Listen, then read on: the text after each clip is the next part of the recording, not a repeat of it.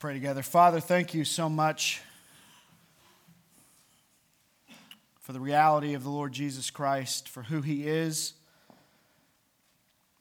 for what he has accomplished on behalf of his people. Lord Jesus, thank you that you are worthy for us to set our hope upon you. That as we go through the ups and downs of this life, the trials and the tribulations, the, the difficulties, the disasters, the triumphs, that we can truly set our hope upon you. That you never fail us, that you never let us go, that those whom you have drawn unto yourself, and granted salvation through your sacrifice upon the cross. We are secure in you. Those in whom you began a good work, you will complete that work, and we will make it to the end. And so, Father, as that song declares, we ask that you give us strength and you give us endurance and you give us perseverance to day in and day out, moment by moment, to set our hope upon Jesus. There's, there's no one else who is worthy of that. There's no one else who can sustain us. There's no one else who can help us in the way that Jesus does. We thank you, Lord. We commit our time now to you as we look into your word, and we just ask that you will conform us more to the image of Christ as a result of sitting under the teaching of your word. We ask your Holy Spirit works in us for your glory, for our good, in Christ's name.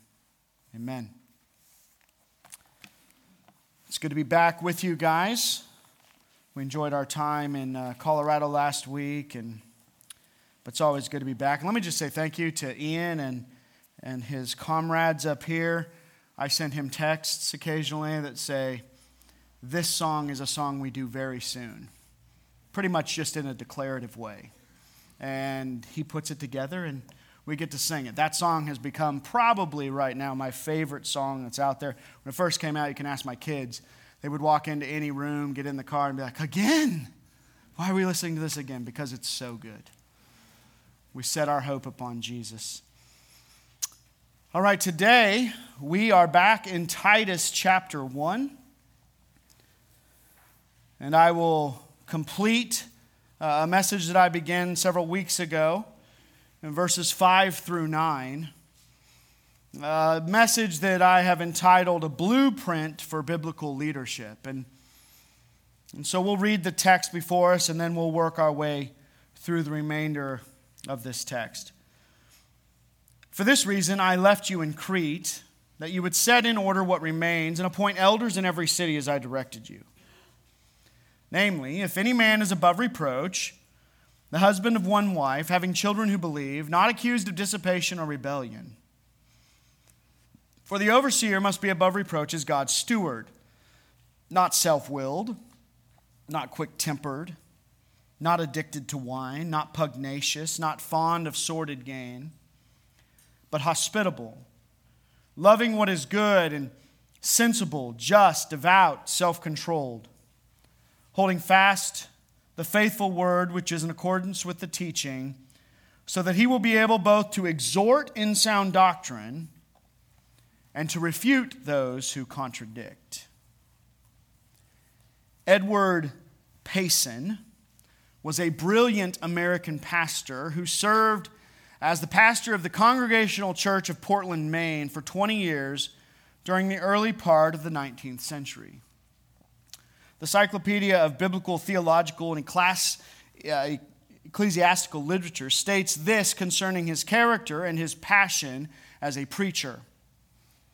It may be truly said of Edward Payson that he labored not to please men, but God. And his pulpit thundered and lightened like another Sinai against every form of ungodliness and iniquity. In his memoir, he he recounts what he would say to a young man who was studying for the ministry. He writes, What if God should place in your hand a diamond and tell you to inscribe it, inscribe on it a sentence which should be read at the last day and shown there as an index of your own thoughts and feelings? What care, what caution would you exercise in this election? Now, this is what God has done. He has placed you before immortal minds, more imperishable than the diamond on which you are about to inscribe. Every day and every hour, by your instructions, by your spirit, or by your example, something which will remain and be exhibited, be exhibited for or against you at the judgment day.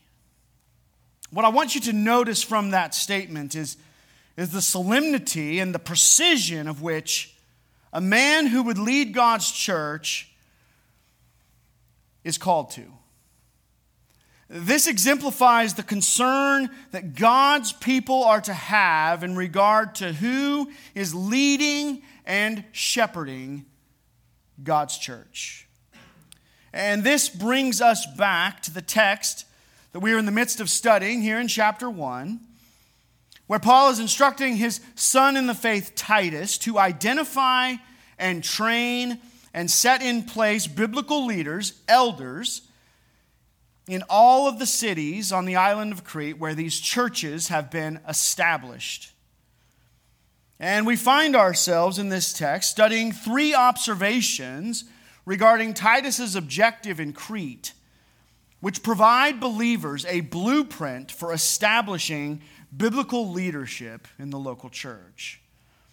And the first observation found in verse 5 that we noted last time was this that elders, first of all, must be a plurality of men.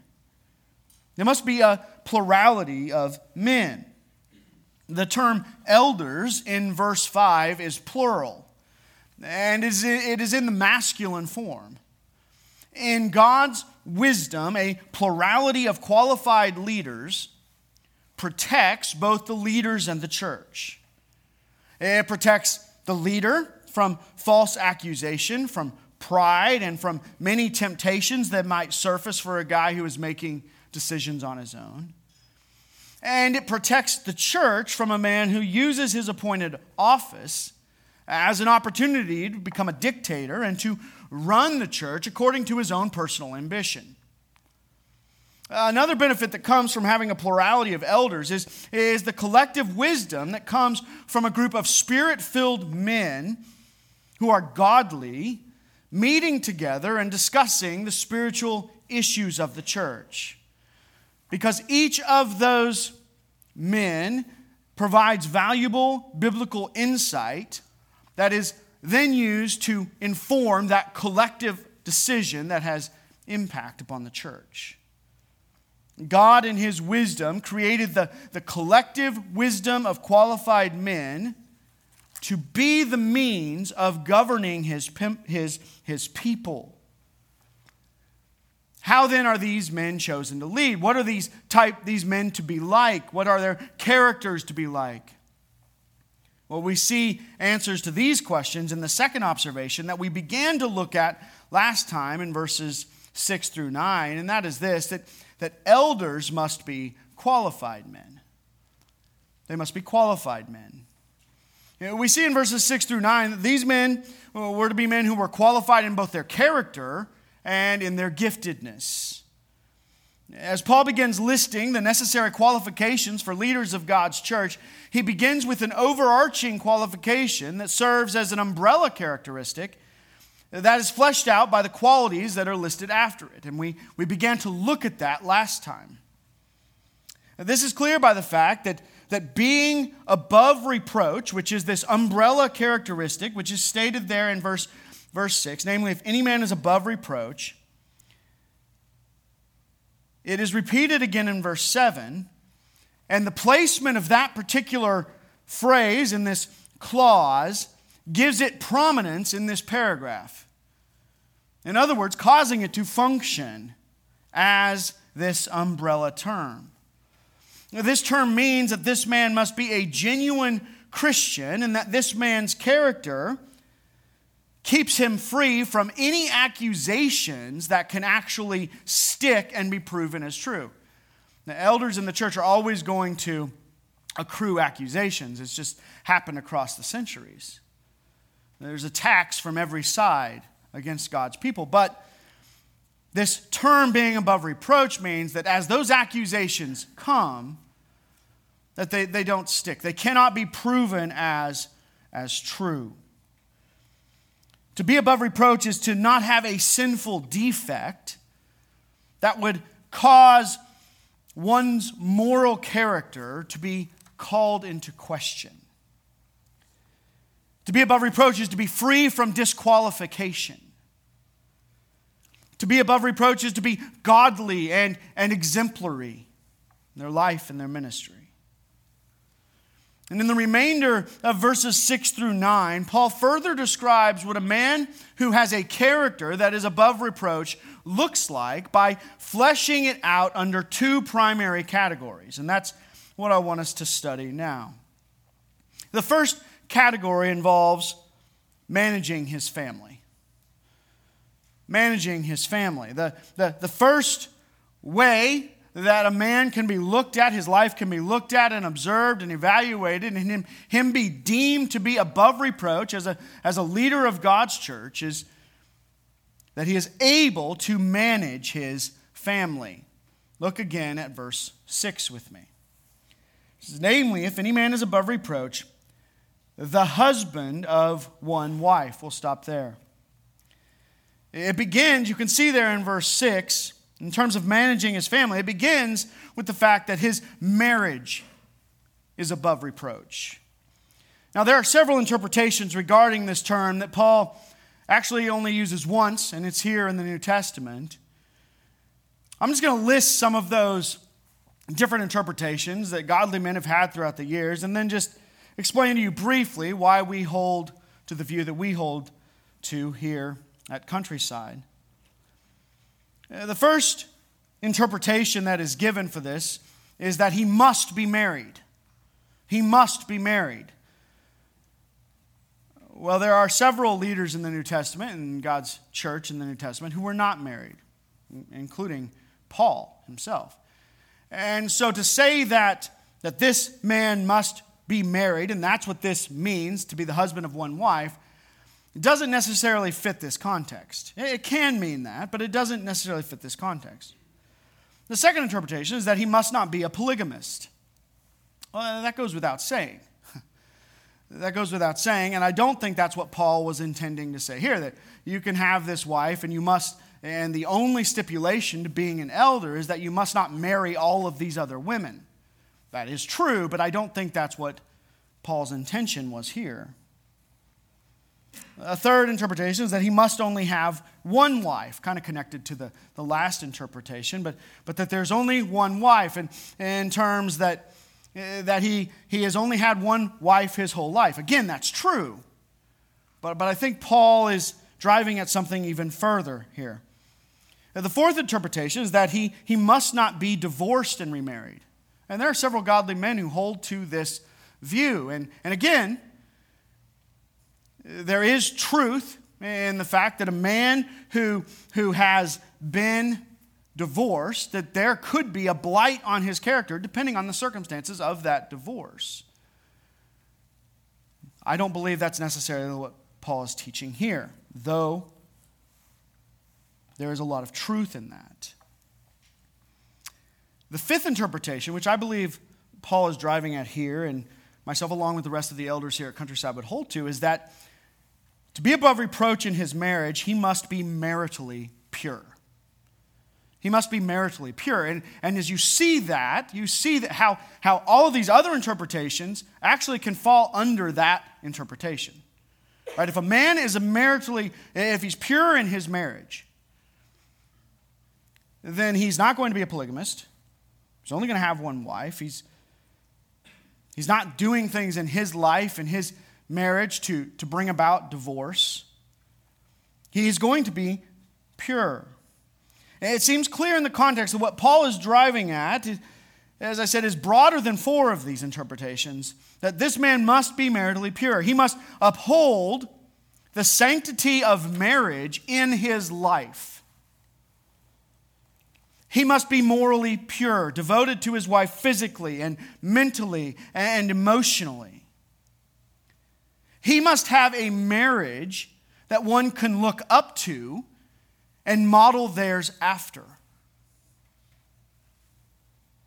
And though his marriage won't be perfect, no marriage is perfect. This side of heaven, marriages will always have their ups and downs and their struggles and their difficulties. And though it won't be perfect, it will be blameless, which is to say, it will be free from accusations that can actually stick. That if a person was to transform themselves into a fly on the wall and look at the marriage of the life of this individual, they're not going to see perfection, but what they're going to see is a model of purity within that marriage and a love that that husband and wife have for one another that is demonstrated tangibly day in and day out. This will be a marriage that is full of joy and contentment, one that reflects the relationship between Christ and his church. This is the man's most intimate relationship. You see why Paul uses this. Do you see why Paul puts this out there as, as one of the primary things that a, per, that, a, that a church is to look, like, look at in the life of a man who is going to be leading them? This is his most intimate relationship. Everything else in his personal life will be directed by the approach to his wife. That's why this is front and center. Because if you can look at a man's life and you can see his relationship with his wife, with as much observation as you can see, without actually being a fly on the wall in his home, then you're going to see this marriage that reflects what God intends marriage to be, where there is a, a deep, abiding companionship, where there is a love that each one has for one another and service that, that demonstrates that love. But not only is a, a biblical leader to be maritally pure, he must also have children who are faithful. Must have children who are faithful. If you look at verse 6, you see that. So he says he must be the husband of one wife, having children who believe, not accused of dissipation or rebellion. 1 Timothy 3 gives the parallel instruction regarding this quality when it states that this man must manage his household well.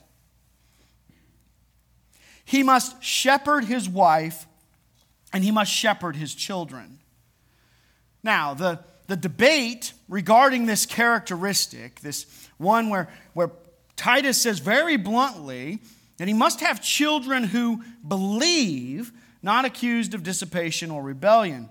So, this debate regarding this characteristic boils down to the meaning of the word translated believe. In the Greek, this is uh, the word pistos. Is Paul saying here that elders must have children who are actually believers, which is the common use of this term in the New Testament? Or is he saying that elders must have children who are faithful, which this term can also mean? Well, let me just say this that faithful men fall on both sides of this interpretation. Very faithful men. In fact, John MacArthur holds the view that elders' children must be professing believers. If he is going to be an elder, his children must be professing believers. On the other hand, Tom Pennington, who you know quite well, and the rest of us elders here at Countryside hold to the view that this word in this context means faithful. Let me just give you a few of these primary reasons that we hold to this Greek word meaning faithful here in this text. Uh, first, I would say that it goes back to the instruction given to Timothy in the parallel passage in 1 Timothy 3. It's worth looking at that for just a quick second. 1 Timothy 3.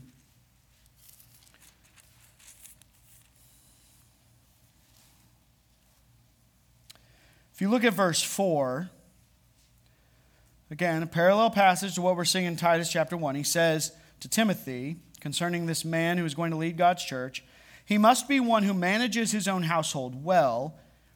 And then he defines that further keeping his children under control with all dignity. In this passage in 1 Timothy 3, the emphasis that Paul is highlighting is that an elder's child must be under control. That word is speaking of, of their outward behavior uh, that is managed by faithful discipline. It's something that can be observed. You can look at, a, at an elder's home, you can see his children, and you can either determine those people are wild and out of control, or they're somewhat managed and somewhat disciplined. And they obey their parents when they're instructed. We know this because it is in the context of an elder's family in, in both of these texts. And it's in the context of this family being evaluated by looking at how his children respond to him to see if he has the capacity then to manage the entire flock of people.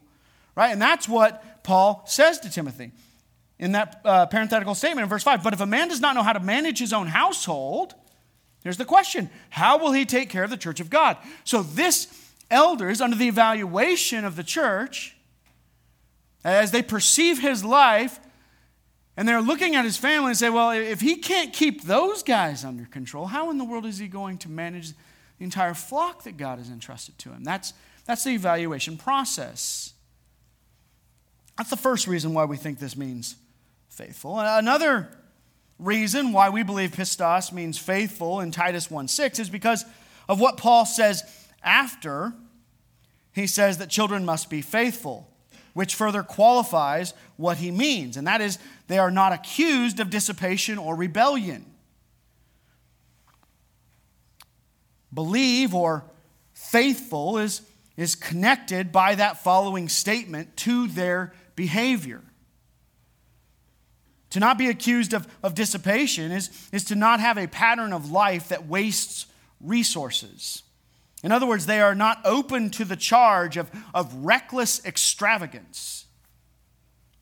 Dissipation can be further defined as, as someone who is insubordinate or someone who is characterized by defying authority. In other words, they are not known for being wild, defiant children. That's what Paul is saying and they will not be known for rebellion. This, this word is, is not referring to occasional disobedience. Again, we are all in the flesh in this life, on this earth. We will all struggle with sin in various ways, at various seasons. It is not referring to occasional disobedience that is regularly disciplined and corrected, but rather, this word rebellion is, is referring to a deep seated rebellion that is an ongoing pattern of outward disobedience. Listen, Paul's point is that the man who will lead God's church will know how to lead, organize, and shepherd his own children well first. One of my professors from seminary said this happens by loving them by caring for them, by disciplining them, by encouraging them, by praying for them, by affirming them, by being an example to them, and by holding them accountable. That a man who is doing that with his children, he is loving them in that way. That those children lead disciplined lives in the sense that they are respecting the authority of their parents. You see, the primary test of leadership is the home. It's in the home. And I will tell you personally that that is very sobering. That that is very sobering. That, that a man who is put in the position uh, of an elder, if he gives any thought to that whatsoever, it is going to to cause him to be very sober minded about this quality. Because that's the desire of every man who wants to lead God's church.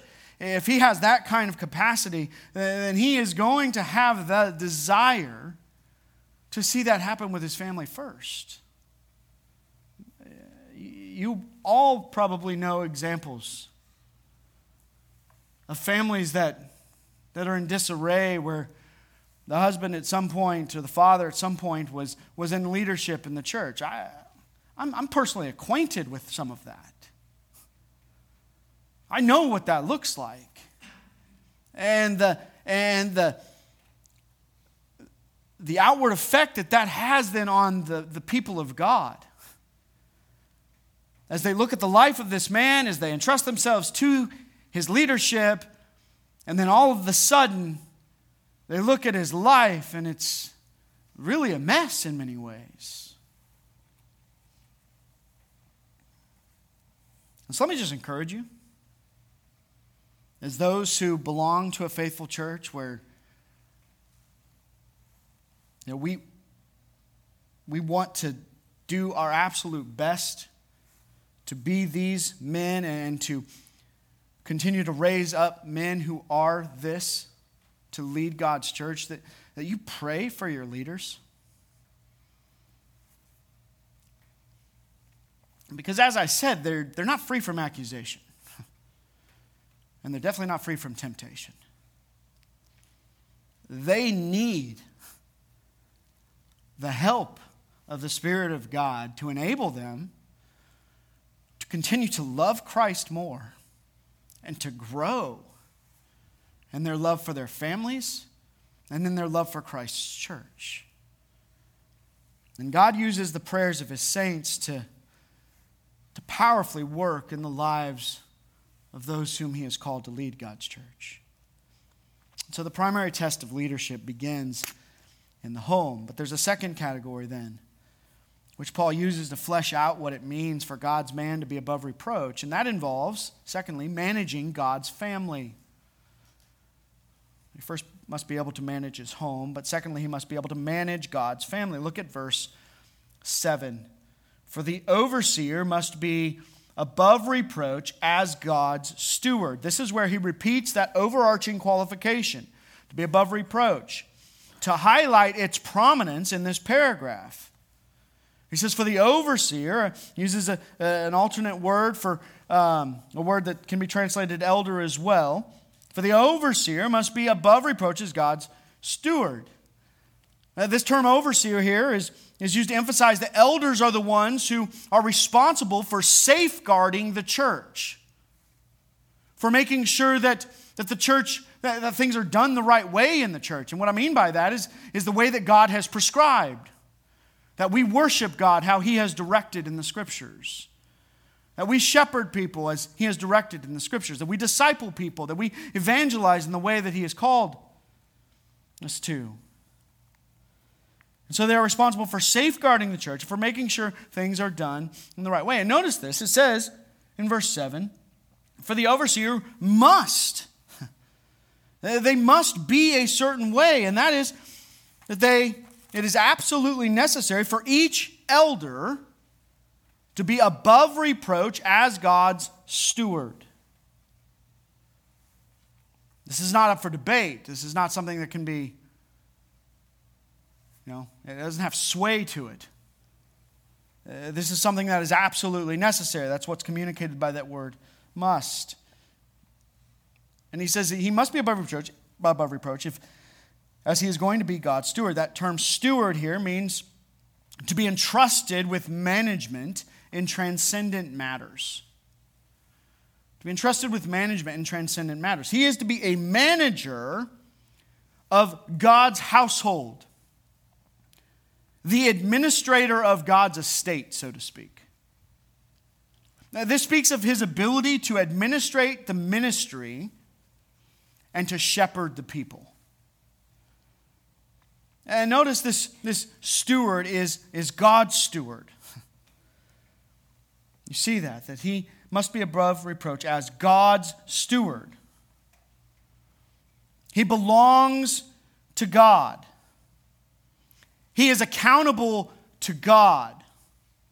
This isn't a self made steward who rises up and places himself in a place of leadership. This is God's steward who he puts in place by his means to then oversee and shepherd the flock.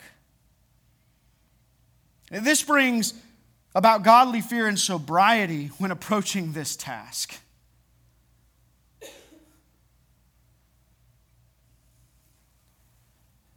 I rarely go a day without thinking about the reality that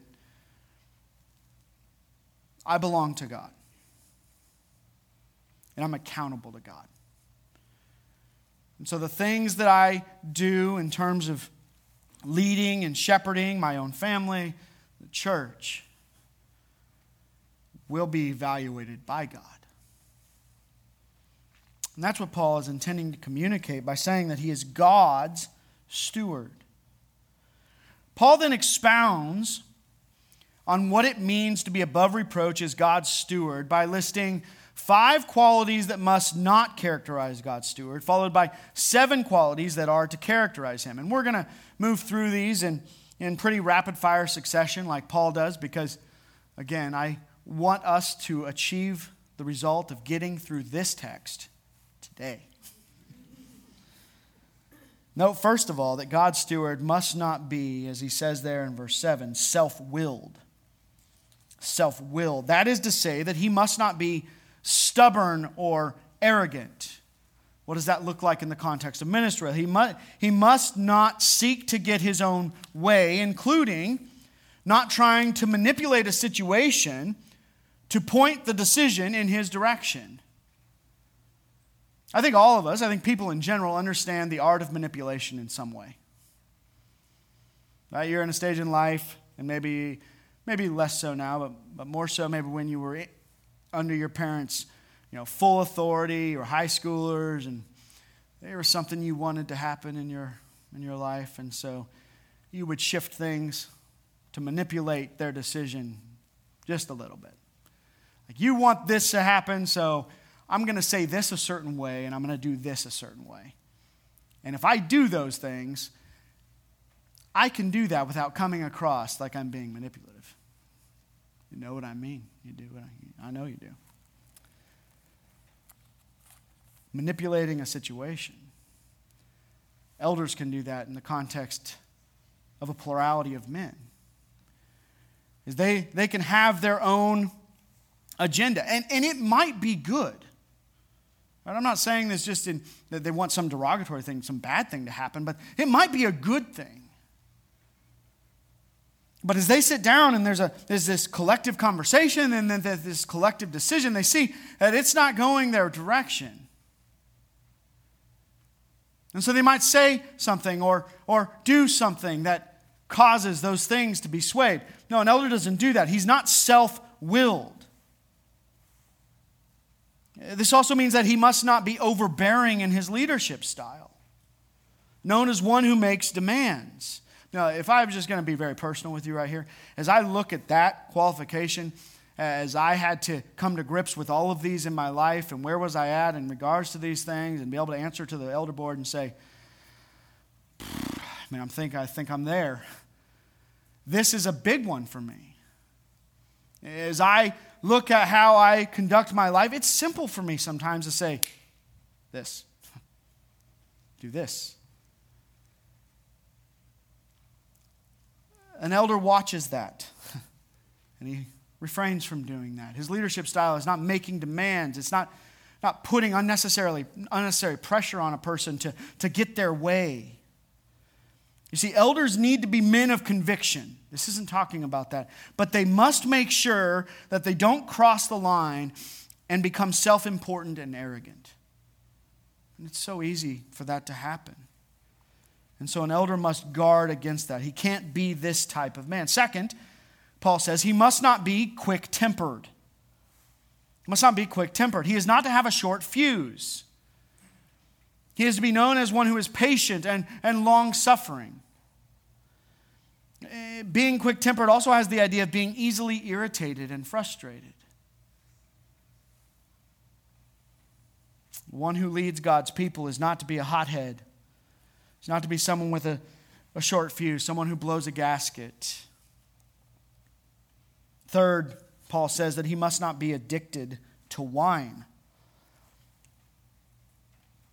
Must not be addicted to wine. This exact wording is actually found in 1 Timothy 3 as well. As that is a parallel passage, Paul states these same qualifications, but he uses different words. This particular wording is, is carried over from even 1 Timothy 3. It's the same wording. What's the principle? Well, the principle is that this man who leads God's church is not to be marked by having a thirst for alcohol. Abstinence from, from alcohol is not commanded in Scripture. We know that. But we do know that drunkenness certainly is. Abstinence is also not demanded for God's steward. He's not saying that in this text. But I will say this that there is wisdom in it with regard to being above reproach. Dr. Clausen, he comes out here often. He teaches various things. He'll be at our conference again this year. One of my favorite profs in seminary gave a class that a lot of people don't like because of the way it's structured, but it was the ordination prep class. And, and he went through that class and walked through 1 Timothy 3 for an entire semester.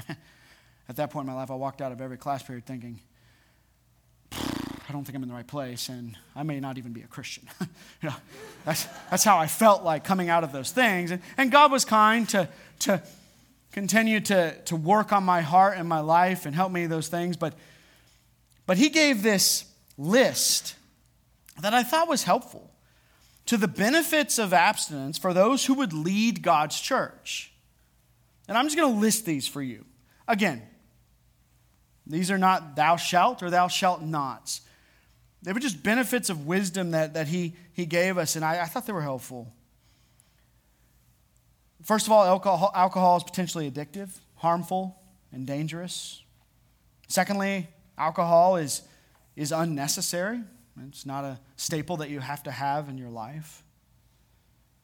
At times, the line between sobriety and drunkenness is fuzzy. Fourth, drunkenness is strongly condemned in the scriptures in Galatians 5:21. We see an example of it. Timothy, Paul's disciple, that he abstained because Paul was even saying you should drink a little wine for your stomach. But Paul, but, but Timothy was committed to abstinence.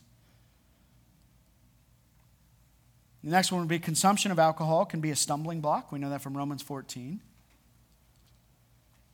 Abstinence provides an opportunity for witness as you're in the midst of the, the world as a leader of God's church and you might find yourself in some sort of situation where that becomes an, an ability to, to provide a witness in the midst of a group of people who don't hold to that. Another benefit would, is that abstinence safeguards the family and its next generation, as there are studies after studies of people who are drunk, they're drunkards, and their family follows in that footsteps. I think the last one is a really helpful one. And that is this that abstinence allows God's man to, to preach, pray, and counsel or lead a meeting at any time. Like there's never a time. If something happens, if, if, there, if, if there is a tragic situation and the pastor needs to be involved or an elder needs to be involved in that situation, if he is committed to abstinence, he's going to be able to respond to that immediately. Again, I think it's just a helpful list to consider. The Bible is not saying thou shalt be abstinent, but I do think there's wisdom for, for those who lead God's church to consider these things.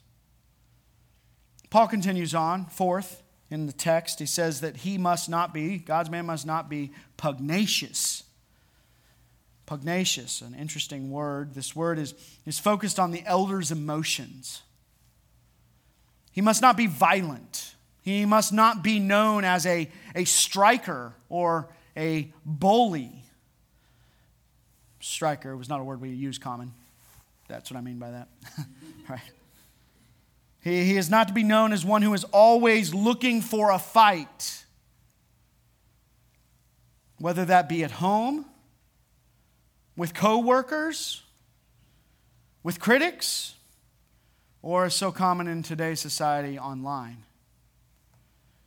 An elder is not to be known for someone who is always looking for a fight with somebody. Fifth, he must not be fond of sordid gain.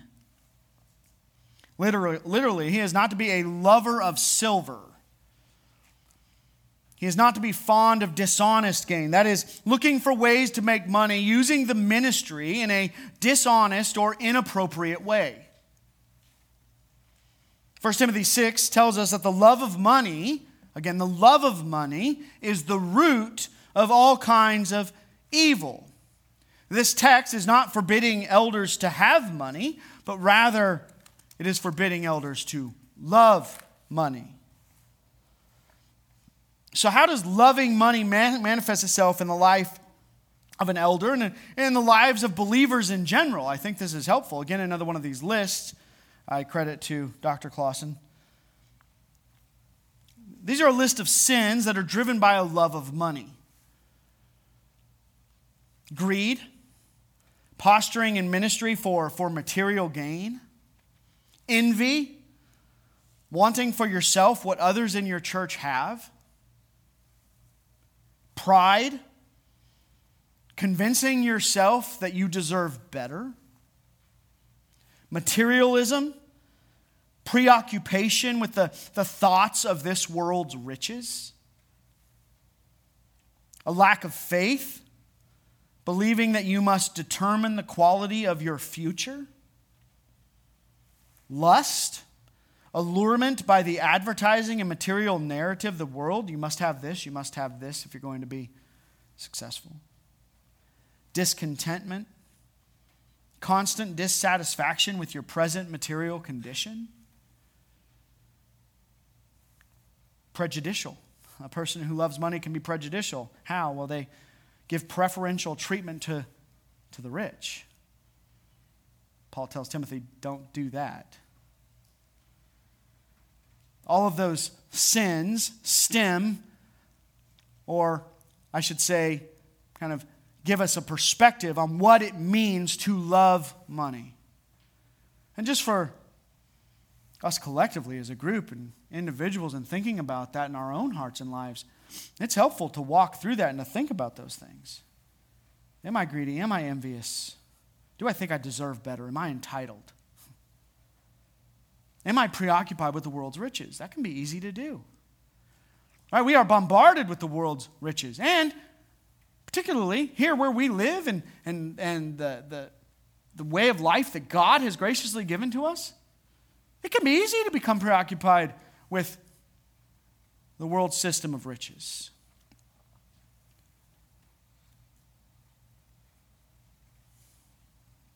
being allured by the narrative of this world, being discontent. That's honestly, if you're going to like put your finger on one of these things, that kind of, I think, can help summarize the rest. It's that idea of discontentment. Right? If you can look at your life and say, I'm discontent, I'm discontent with the amount of money I'm making, I'm discontent with maybe the amount of money I'm going to make, I'm discontent with this, then there's a love of money that's rooted in your heart. For the elder, this must not be. He must be content with what God has given him, with the stewardship of his finances, and with the stewardship of the people that God gives him. Well, Paul continues the list of qualities, now emphasizing, he's going to switch here in uh, verse 8 to emphasize the positive characteristics which must mark a leader of God's church. First of all, you see in verse 8 that he must be hospitable. Literally, this word means one must care for strangers. That's the, that's the way this word is defined. This involves having a home that is open and being willing to sacrifice resources to minister to others.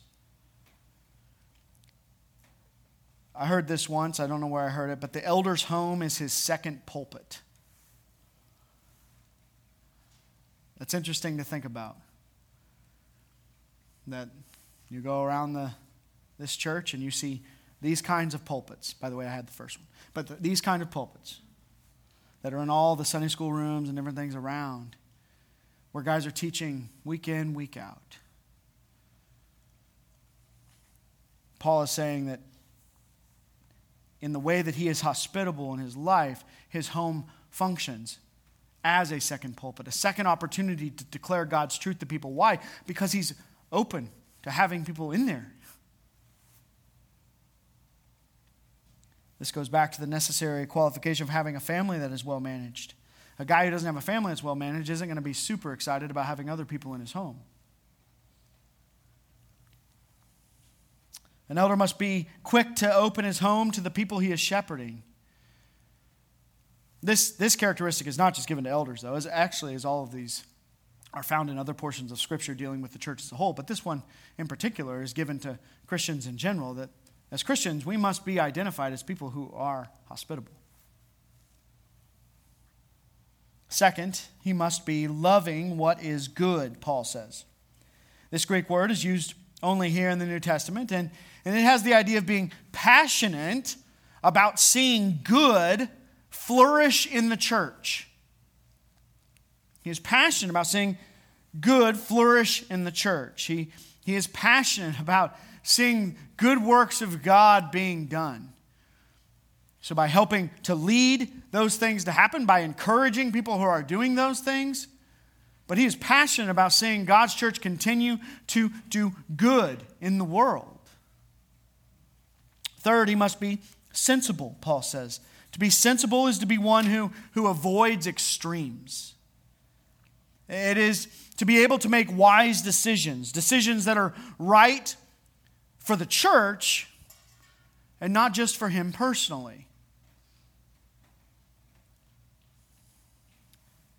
So there are times that a, an elder has to make a decision for his family. Again, first and foremost, that is who he who God has given him. But he can't always excuse things or always sway decisions to benefit him personally.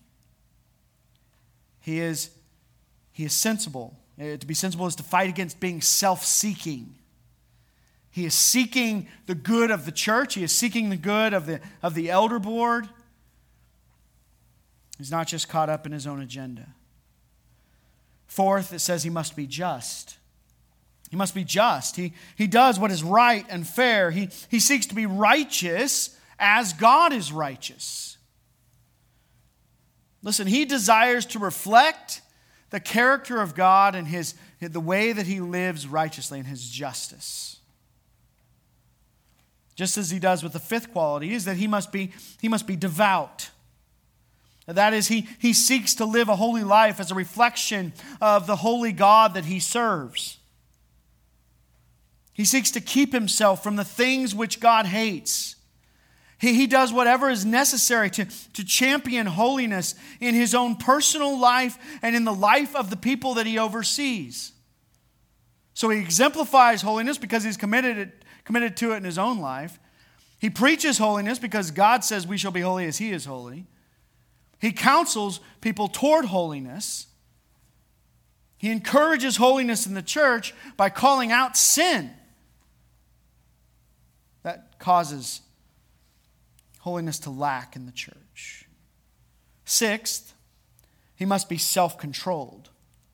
To be self controlled is literally, to quote the leading Greek, Greek lexicon, to restrain one's emotions or desires or impulses. To restrain one's emotions, desires, or, or impulses. This is to be disciplined. This is to have a heart of, of integrity. One who is self controlled is marked by the fact that they keep short accounts with God in regard to their personal sin. Elders must never let personal sin get a grip on their lives. They must control it, they must restrain those desires, and they must deal with that sin at a heart level. Seventh, he must be marked as one who holds fast to the faithful word. You see that in verse 9. He holds fast, fast to the faithful word. He must be a man who is devoted to the word of God. He must hold fast to the gospel message itself. He must be committed to sound doctrine as a whole. He can't be wishy washy in his convictions. Every elder that he's evaluated and eventually put before the congregation and uh, given a time of testing and then affirmed by the rest of the elder board, he goes through a significant evaluation and exam before the rest of the board. And one of the primary things that's examined in this man's life is his ability to, first of all, understand, and secondly, to articulate sound doctrine. And so we walk through the 10 areas of systematic theology after, after he has memorized this section from Genesis to Revelation of all of the key aspects of the Bible. And after that's regurgitated, he's then questioned for, for a long period of time regarding these areas of systematic theology. Why? Because he must be committed to sound doctrine. I've been a part of churches and I've been to many churches where the leadership just does not have this commitment. They have faithful men who love Christ, who they want to put in these positions because they need to get people in these positions, but they do not have men who are sound in their theology. It's very important that he must hold fast to the faithful word. He must not be given to the doctrine of the day, but rather he must be a man who is devoted to the correct understanding of the Word of God. He knows how to interpret the Scriptures, and he knows how to apply the Scriptures to his life and to his people. He is to be a, a faithful steward of God's people. And to be this faithful steward, an elder must be above reproach in all of these areas. And I think Gene Getz summed up the importance of these qualifications very well when he wrote this. He said, Someone has said that more is learned from what is caught than, that is, than what is taught. Though it is certainly important to communicate God's word didactically, it's what people see in our lives that gives weight to our words. That is why the qualifications for elders are so important. If we are to teach the Word of God effectively, we must simultaneously, simultaneously live the Word of God. Now, I think that's a good summation of the importance of these character qualities that Paul gives to Titus as he establishes leadership in the church. This is why I'm rushing, because this leads us to a third observation that we see in this text. And this one's fast. It's fast. We'll just touch on it briefly. It provides believers with this, this blueprint, a further blueprint for establishing church leadership. And that is this that elders must be competent men. They must be competent men. You see, the second half of verse 9 flows out of the reality that a man must be devoted to the Word of God, as seen in the first half of the verse. As he says in verse 9, holding fast to the faithful Word. That's, that's this quality. Which is in accordance with the teaching, so that, there's the purpose statement, so that what? So that he is able to teach. He's able to teach. And this is the primary distinction between elders and deacons. Deacons are given the same character qualities that, that must reflect their lives.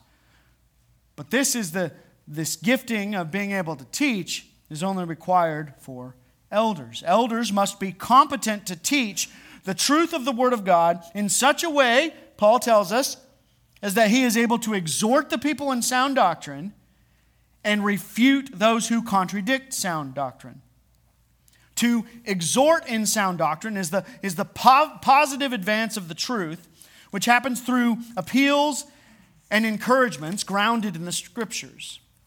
In other words, he is able to argue the truth of a text and lovingly back his people into a corner, forcing them to come to grips with the truth that is being taught. That's what preaching is on a weekly basis. That's why there's exhortation in preaching. That's why we try to avoid just lecturing. If it's just a, a data dump of information, it's missing that appeal of, of calling then for the people to, yes, hear that information, but then respond to that truth. As Lloyd Jones said, preaching is logic on fire. And that fire involves exhorting people to, to grab a hold of the truth that was just communicated to them. Elders are able to do that. To refute those who contradict is to give an apologetic defense of the truth by the truth. Uh, refuting has the idea of, of bringing conviction. It has the idea of convincing someone of, of wrong thinking and clearly articul- articulating the truth that should replace that wrong thinking. So, as a person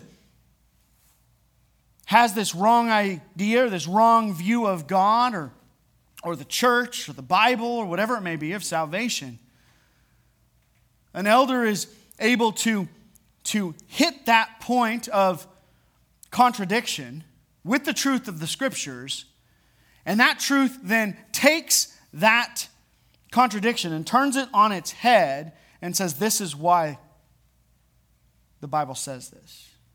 They're able to refute sound, uh, refute um, those who contradict. And it's important because there are a lot of people who have a lot of bad theology who are trying to contradict what God has taught us in His Word. And so the elder, as an overseer, as Paul says there in verse 7, as he safeguards the church, he must be able to contradict those who bring false doctrine to bear on the people that he shepherds, but also from the things that the people begin to believe themselves that might be contrary to the Word of God. He has the ability to bring conviction and to replace that wrong thinking with truth. Let me give you one final list that helps clarify what it means to be able to teach.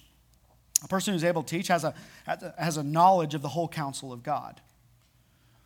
They understand the storyline from Genesis to Revelation.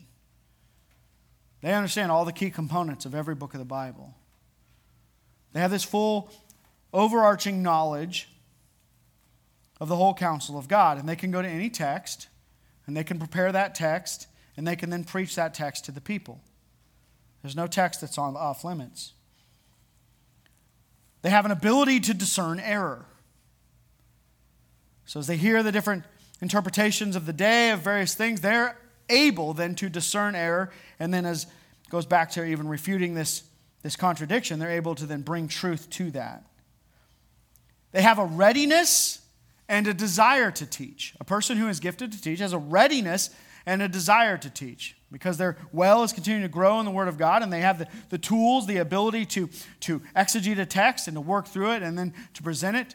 They're ready and they're willing. They have a desire to do it. They have an ability to communicate successfully. So, those who listen to the person who is gifted to teach, they are instructed, they are encouraged, they are exhorted, they are convicted. Those things happen in the course of the ministry of the man who is able to teach. They have an ability to prepare disciple teachers. They can teach others what it means to communicate the truth. And this is an important one an application of what has been learned to one's life. Goes back to that one who is going to teach the truth must exemplify the truth. Friends, God has clearly laid out the blueprint for how leadership is to be established in the church. Clearly. Elders must be a plurality of men. Elders must be qualified men. Elders must be competent men. Titus was to appoint these types of men in all the churches in Crete for the purpose of training the believers of Crete. Don't miss this because this is where we're going to go from here. Of training these believers of Crete to be salt and light in the dark pagan culture in which they existed. And we'll discover more about that next time. Let's pray. Lord, thank you for your clear truth that you have presented in your word. We don't have to wonder how church leadership is to function and who church leaders are to be. You have made that clear. Father, as believers, Help us just not to see that as required for, for leaders, though it is absolutely essential for those who lead God's church. But may these qualities bring conviction in our own hearts and lives. May we be encouraged in those things that we are doing in a way that pleases you. May we be convicted about those things that we need to work on. And God, in your kindness, in your grace, by your Spirit, Will you continue to conform us to Christ? He's the master teacher. He's the one that we look at and say, That's who I want to be like. And that only happens by your Spirit working in and through us through the Scriptures to bring us to that point. So we ask you to do that. And may these students, Father, as they are here for this time, may they enjoy being in, in a church that is committed to these things. And as they move forth one day, maybe moving from these walls and from this church to other places, may they be committed to being a part of churches that are committed to having biblical leaders. Lord, thank you for your kindness. Thank you for your love. Thank you for your grace. Thank you for Christ in his name. Amen. Amen.